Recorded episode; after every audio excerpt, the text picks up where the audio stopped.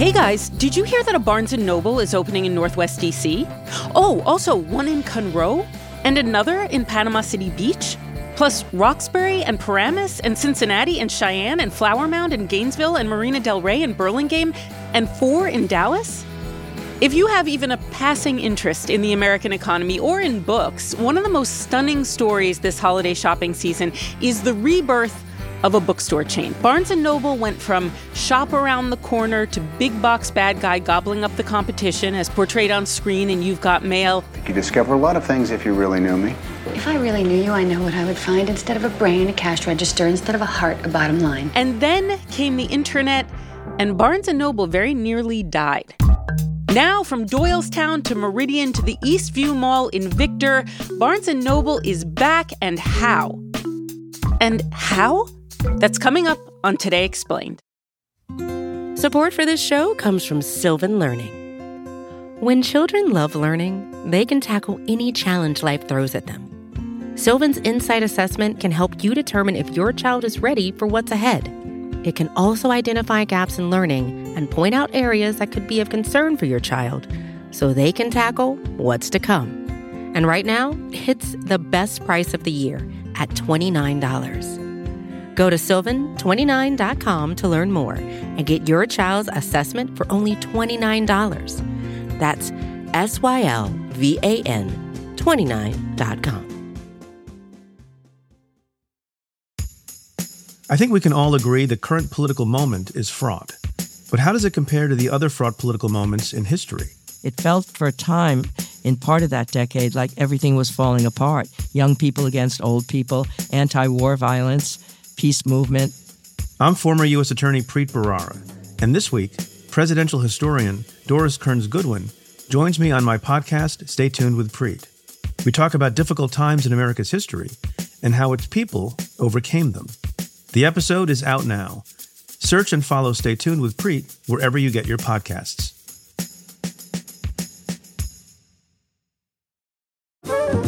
What do you think Today Explained is? I don't know. Have you seen You've Got Mail? I have seen You've Got Mail. Do you like it? I think You've Got Mail is like a perfect example of what The Verge is all about, which is that technology dominates the culture, whether you like it or not. So they made an entire blockbuster rom com movie about AOL. Like fundamentally, that movie is about an AOL notification sound. You've got mail. And I think that is amazing. Nilay Patel is the editor in chief of The Verge, and he hosts the Decoder podcast. The entire story of Barnes and Noble is a story of growth through acquisitions. So there, there was a Barnes, there was a Noble. Oh. They joined forces in the late 1800s. Their flagship store in New York has been operating since 1932 in New York City. And, you know, it was a bookstore. And then what happened is they just started voraciously acquiring other bookstores. First in New York, and then in, in the 90s, they acquired B. Dalton, which is like the ultimate mall bookstore. And they became this gigantic force in books. Do you have any books on electrical wiring? Sorry. Have you tried Barnes and Noble? Barnes and Noble. Of course. Of course. And it, it all started with, you know, two guys joining forces, but it's been acquisitions and mergers the whole way through. They just gobbled up other bookstores, other brands, and then we get into their you've got mail era where it's like, okay, Barnes and Noble is the behemoth, the Goliath, no one can beat them. They're kind of the bad guy. And then for people whose memories kind of cut off in 1999, as maybe mine does, what what actually happened to Barnes and Noble? The internet. I, I think pretty huh. pretty directly the internet happened. So Barnes and Noble was built to become that Goliath, to become that villain in a pre-internet age. They did it, right? They did become the villain in You've Got Mail. Uh, they were eating all the small bookshops, and small bookstores really couldn't compete with their selection, with their prices. It was impossible to compete with a company of that size unless you have the internet and Amazon can show up and offer unlimited selection it's not scary, um, and it's very, very fast. Amazon.com discounts so many books that even with the shipping, you end up saving money. It's fun, it's vast, it piques my interest. This is the thesis of Amazon is that we will have everything. And because we are a virtual storefront, we don't have to pay to have one copy of everything everywhere. And so Amazon kind of begins to decimate Barnes and Noble's business. And Barnes and Noble reacts by first copying Amazon. BarnesandNoble.com. If we don't have your book, nobody does. You know, they launch an ill-fated competitor to the Kindle called the Nook, which is an e-reader. Ah, I remember. Experience the only ebook reader from the bookstore you've grown up with. Nook by Barnes and Noble. They are not a technology company, it's a bad product. And then they do not understand that Amazon doesn't have all these marginal storage and shipping costs and they try to put one of everything in the Barnes and Noble store. So Barnes and Noble starts stocking like hand sanitizer and gadgets, and it the store loses its identity, and eventually the cost becomes too high, and Barnes and Noble starts to fail. Barnes and Noble saying they expect they're going to close one third of their stores within the next decade because everything is moving online. At that time, Barnes and Noble was a public company, uh, its and its stock was cratering. Okay, so Barnes & Noble is a public company. If you're a shareholder of Barnes & Noble, you're freaking out. Something has to change. What changes? So what happens is what happens to a lot of distressed companies lately. A private equity company called Elliott Management shows up and tells shareholders, "Hey, we'll just buy this company from you. We'll, we'll pay a premium over the existing stock price. You can cut your losses, you can get out, and we'll fix the company and we'll take it public again once we fixed it." Elliott hired a CEO named James Daunt, who has, by all accounts, completely revitalized Barnes and Noble. The guy hired a CEO by the private equity company. You talked to him earlier this year for Decoder. Uh, who is James Daunt? I think this is the smartest thing that Elliott did. James is an independent bookstore owner. And I'm a bookseller. I love bookstores. I think bookstores have a, a real importance within communities and um, a value in their own right. And therefore, keeping them alive and, and prospering was really important usually private equity companies show up and they hire financial guys. Yeah. Right? They hire business people, they hire M&A experts, McKinsey types. James is a, owns his own bookstore, and then he was also the CEO of a larger chain of bookstores in the UK called Waterstones. And he won't let his store become part of Waterstones. He, he wants to know what it's like to be an independent bookseller. Evidently, my first and true love is is my own bookstores. So you compete with yourself. I compete with myself. James's point is look, Amazon exists. Amazon is a bigger problem for books than Barnes and Noble ever was. So we have to provide much better services. We have to provide much better selection. And the role Barnes and Noble can play in the entire ecosystem is having enough purchasing volume and storage capacity uh, and retail and distribution relationships that independent bookstores can also use the reality for, for booksellers is that you need all of the infrastructure, independent booksellers, that is, you need the infrastructure from publishers, all the distribution and the reps, and uh, and focus on physical bookstores to survive. And that it, that's really only there because there's this great huge chain, uh, Waterstones in the UK, Barnes Noble in the United States. So no, as an independent, one looks at now looks at these uh, big chains as as a friend, not an enemy. His entire approach is to just let the bookstores be local bookstores. And this has worked because they're, they're now more engaged in their communities. They're stocking books that their communities want. And people in those communities are coming to Barnes and Noble locations as what you might call third places. They're coming to hang out, talk about books, have a community around books, and then buy books, which is pretty important if you're a bookshop. All right, so he's a Tom Hanks, he's a Meg Ryan. We like both of them. what steps does he take? Is it all rosy? It's not all rosy, but I think change is very hard. So if you have this big company that was built to compete with Amazon that was trying to do everything and you want to make it a smaller, different company, you have no choice but to cut costs and make it a different company. And James cuts a lot of costs. Make no mistake. He shows up and says, Why do I have gigantic central purchasing functions? Why do I have expensive real estate in New York City for executives and office staff. Why do I have an entire division of this company that is effectively selling space in the stores to publishers?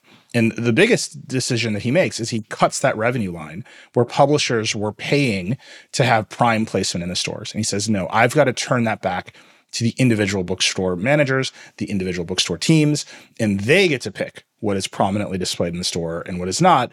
And we will not take that money. And so he's got to cut all of that down from a, a head office perspective, there's nothing personal when you have one of these sort of great, huge ructions. Um, it's not saying, you know, no, you're useless. Off you go. I, I, I, think you're a bad bookseller, bad buyer, bad merchant, bad whatever. We're saying, look, guys, we're simply stopping doing a very significant amount of what we used to do. You can see a vision there beyond we have to cut costs and increase revenue. The vision is I need to empower these individual bookstore teams. And I think that has made the bitter pill of the cuts and the changes easier for the entire company to swallow and certainly easier for Barnes and Noble's customers to swallow. All right, so four years later, how well are the changes working? And, and if it's no longer a public company, normally we'd look at the stock price, we, right? And we'd say, oh, they're doing great or they're doing badly. How well are the changes working and how do we know whether they're working well or not? By all accounts, they are working well, right? And hmm. you can you can see that Barnes and Noble is expanding. They're expanding their locations. They are renovating some of their stores. What about sales? We, we don't know because uh, we, don't have, we don't have access to its financials, granular sales data. It's just hard to know. The company isn't saying. What we do know is that publishing is doing really well, and the things that were supposed to kill it are actually accelerating momentum in publishing. So TikTok is the great enemy of all media, but BookTok is accelerating mm-hmm. sales of books all over the place. Let's talk about some of my instant buy authors, aka authors who have not once let me down. One thing that truly haunts me is the fact that I will never be able to read everything I want to read. Five out of five, a bajillion out of five. It is so good. It is perfect. Everything about it, it's it's like the best book ever. Which is fascinating if you think about what's supposed to happen, which is one, the kids stop reading because they're on TikTok all day, and two, the internet makes local physical retailers completely obsolete. All right, in the second half of the show, Nilay, we're going to talk about private equity and why it's so controversial. But in your interview with him, you really pushed Daunt on the mechanics of how he took over at the behest of this private equity firm. Right. So, you know, my rude retelling of this is the cutthroat version. You bring in a CEO from a different country who also is the CEO of another giant bookstore and he says, I'm going to cut costs and I'm going to change the way a company runs. And what people naturally think is, oh, we're going to do more mergers. This is the history of Barnes and Noble, right? We're going to we're going to merge Barnes and Noble and Waterstones. Maybe we'll eat your own independent bookstore. And his response to this was, no, that's not what we were doing. And I sat around talking to book people, to bookstore managers and the people working in the stores saying, you have to be in charge and I, I fundamentally think, having done many, many episodes of Decoder, that the most powerful thing a CEO can do is actually tell the people they work for that they are in charge and accountable for what happens, as opposed to being sort of imperial and saying, I've got to cut costs, I'm just making decisions. And I, you know, I, I, you can listen to the episode. James says people push back on this. They said this is hard. We just want to sell books, and he said, "Well, there won't be a company if you don't figure out how to sell books to your community." And I that is the difference between I think his approach at Barnes and Noble and every other private equity story that I think you can tell. So you are kind of in love with him. I I think I love a British accent. Um, I think that's that's real. Anyone's convincing if you have a good British accent. Um, I love a nerd, and I think what you can get out of James is that at his core, he's a nerd for books and I, am I'm, I'm happy for companies to exist that are run by people who are passionate about what they do and excited to make better experiences for other people. I think a lot of companies aren't. You know, I think a lot of companies are passionate about making money or dominating their competitors. And you, what you get out of James, if you listen to this episode, is the man really cares about people reading books. And if you can build a business around that, that's pretty good. That's Nilay Patel. Coming up, acquisitions and mergers. I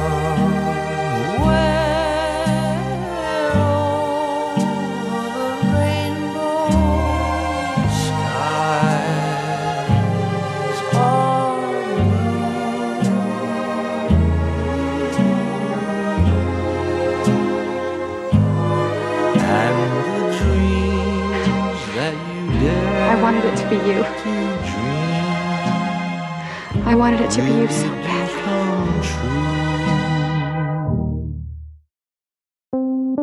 Support for Today Explained comes from Mint Mobile, the only cell phone that tastes good. When the deal is too good to be true, there's probably a catch, right? That incredibly cheap flight to Europe You probably can't bring a bag or pick your seat or use the restroom. So, when I tell you that Mint Mobile offers wireless plans for just 15 bucks a month when you purchase a 3-month plan, you're probably wondering what's the catch? Well, according to Mint Mobile, there is no catch. According to Mint Mobile, it's only 15 bucks a month and their plans come with high-speed data and unlimited talk and text delivered on the nation's largest 5G network. To get this new customer offer and your new 3-month unlimited wireless plan for just 15 bucks a month, you can go to mintmobile.com slash explain. That is mintmobile.com slash explain. You can cut your wireless bill to 15 bucks a month at mintmobile.com slash explain. $45 upfront payment required, equivalent to $15 a month. New customers on first 3-month plan only. Speed slower above 40 gigabytes on unlimited plan. Additional taxes, fees, and restrictions apply. See Mint Mobile for details.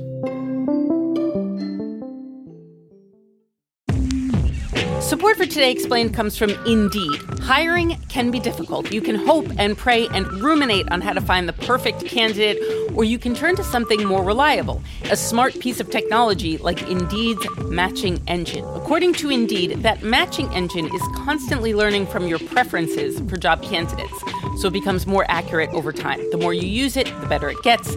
Indeed also lets you ditch some of the busy work, scheduling, screening, messaging. According to Indeed data, they have over 350 million global monthly visitors. They also did a survey that showed 93% of employers agree that Indeed delivers the highest quality matches compared to other job sites.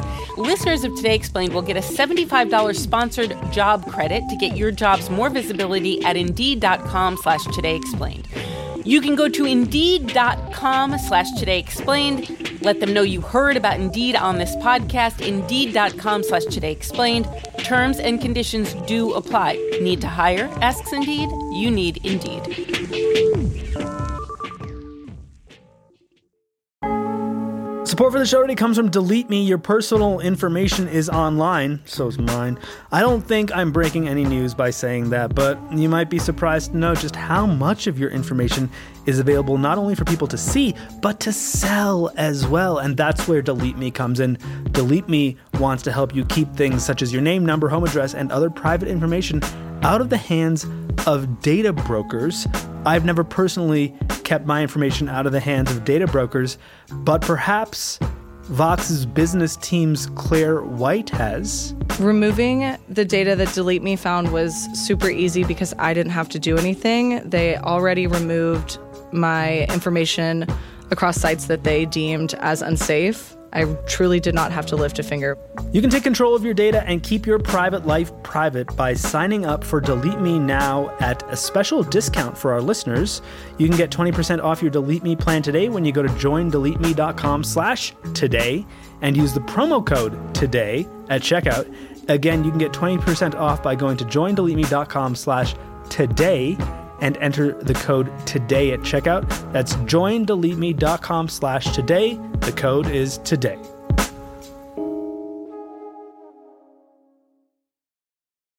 Do you mind? I bet you read that book every year. I bet you just love that. Today Explained. Brendan Ballou is author of the book Plunder Private Equity's Plan to Pillage America. Brendan is also a federal prosecutor who wants us to know that he is speaking here in a personal capacity and not on behalf of his employer. However, it was his day job that got him interested in private equity in the first place. So I became interested in private equity while working at the Justice Department antitrust division, where so many acquisitions were going on um, that appeared to be by businesses that I had never heard of. The buyers for Toys R Us were a trio of investors KKR, Bain, and Vornado. I want to be a Toys R Us kid. Firms like Carlyle and Blackstone and KKR. Um, firms that maybe your listeners have heard of, but if you're like me, probably not. Um, these are private equity firms. And as I started to dig into them, I learned that they were buying up huge swaths of American industry. Private equity firms have been acquiring physicians' practices and medical operations at an increasing rate over the last decade. Large corporations and private equity firms are buying up veterinary offices. Investment groups, uh, some outside New Hampshire, are buying New Hampshire manufactured home parks. And at the okay, so what is private equity? How does it work? So private equity is something probably all of your listeners have heard of, but maybe feel um, if you're like me, a little guilty for not knowing exactly what it does. Uh, but the business model is very simple.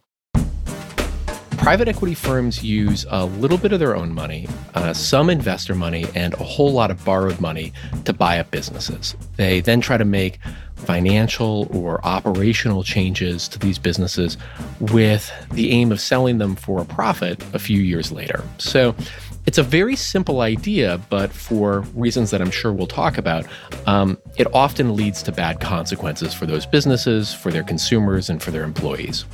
Okay, so let's talk about how it works when it's working. I think the the best case scenario for private equity is that it brings um, professional management and operational skills to a business, uh, necessary capital, and uh, needed focus to execute on a given strategy. And that by doing that quickly in a matter of years and then flipping the company, um, they can sort of energize businesses in a way that sort of sclerotic, slow moving public companies or you know intergenerational family companies uh, might not be able to. That's that's the argument in favor of private equity, at least. Have private equity firms always been around? Are they a new development? You know, it's a great question. So, you know, there's always been something a little bit like private equity in the idea of buying up businesses with a little bit of debt and then trying to change them and sell them. I'd say that the the idea of private equity, um, or what's otherwise sometimes called the leveraged buyout, uh, really began in the 1970s. And if I can get in the weeds here just a little bit. Oh, you love the weeds. yes. What happened here is um, the Carter administration reinterpreted uh, a law called ERISA, which regulates pension funds and retirement plans and so forth, and said that for the first time, pension funds could start investing in riskier assets. And those assets included what were called leverage buyouts. The idea that you buy up a business um, and then with, with debt and then sell it for a profit a few years later. So it created a new market for this kind of business strategy. Um, you couple that with changes in the capital gains rate and a long period of low interest rates, and suddenly uh, this idea of buying companies with debt becomes possible in a way that it wasn't before. I'd say to get back to your original question, you know, when did this take off? I think probably the shining first example would be Gibson greeting cards.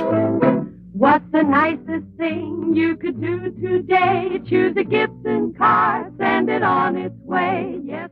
President Nixon's former Treasury Secretary, William Simon, along with a few other investors, uh, put up $1 million on their own, uh, borrowed $79 million, bought Gibson greeting cards, and flipped it just 16 months later.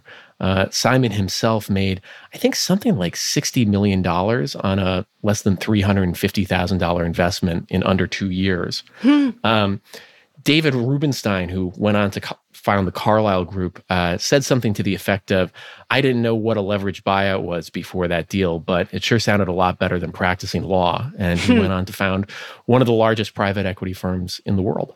Why is private equity? I mean, the, the title of your book is Plunder. Why is private equity bad in your view? I think that there are three basic problems. One is that private equity firms invest typically just for a few short years. Uh, three or five or maybe seven years.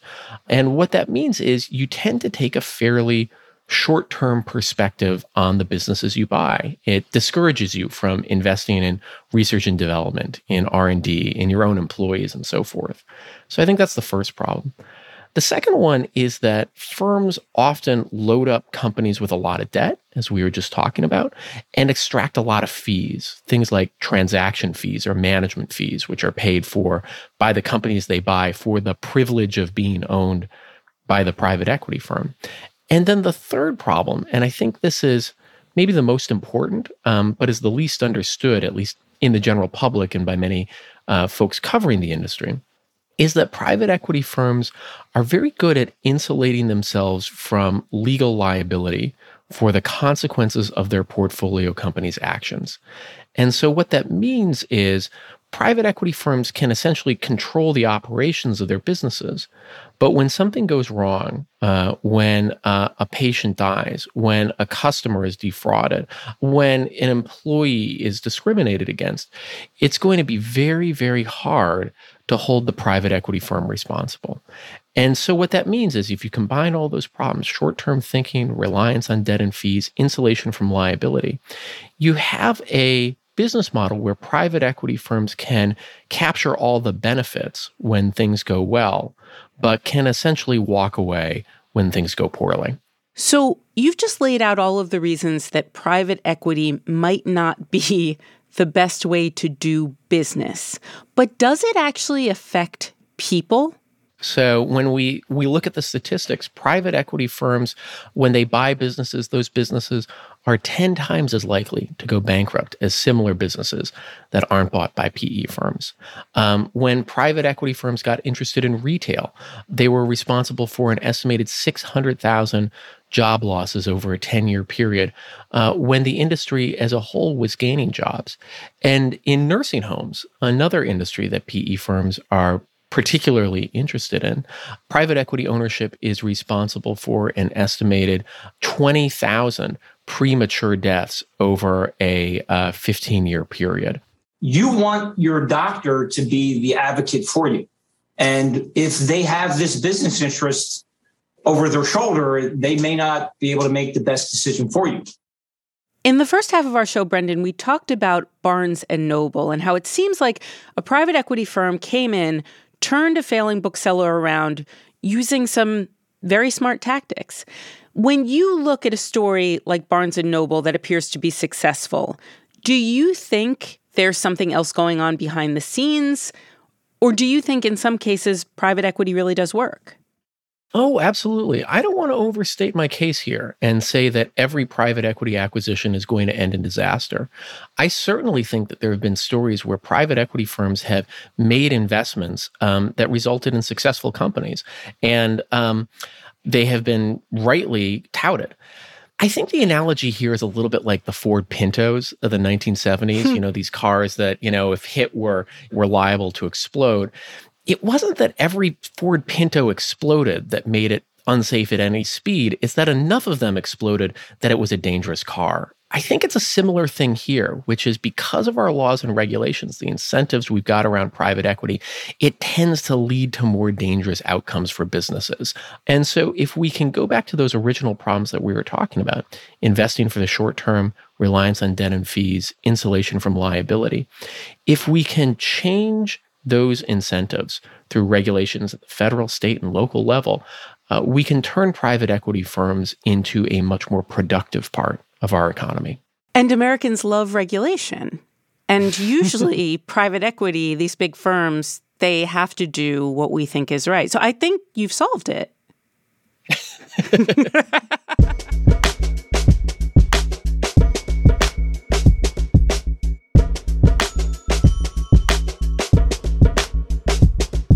Brendan Ballou. The book is Plunder, and there is some interesting stuff in there about private equity actually liking regulation, Brendan points out. Isabel Angell produced and Matt Collette edited today's show. Laura Bullard fact checked it, and Patrick Boyd engineered it. I'm Noel King. This has been Today Explained.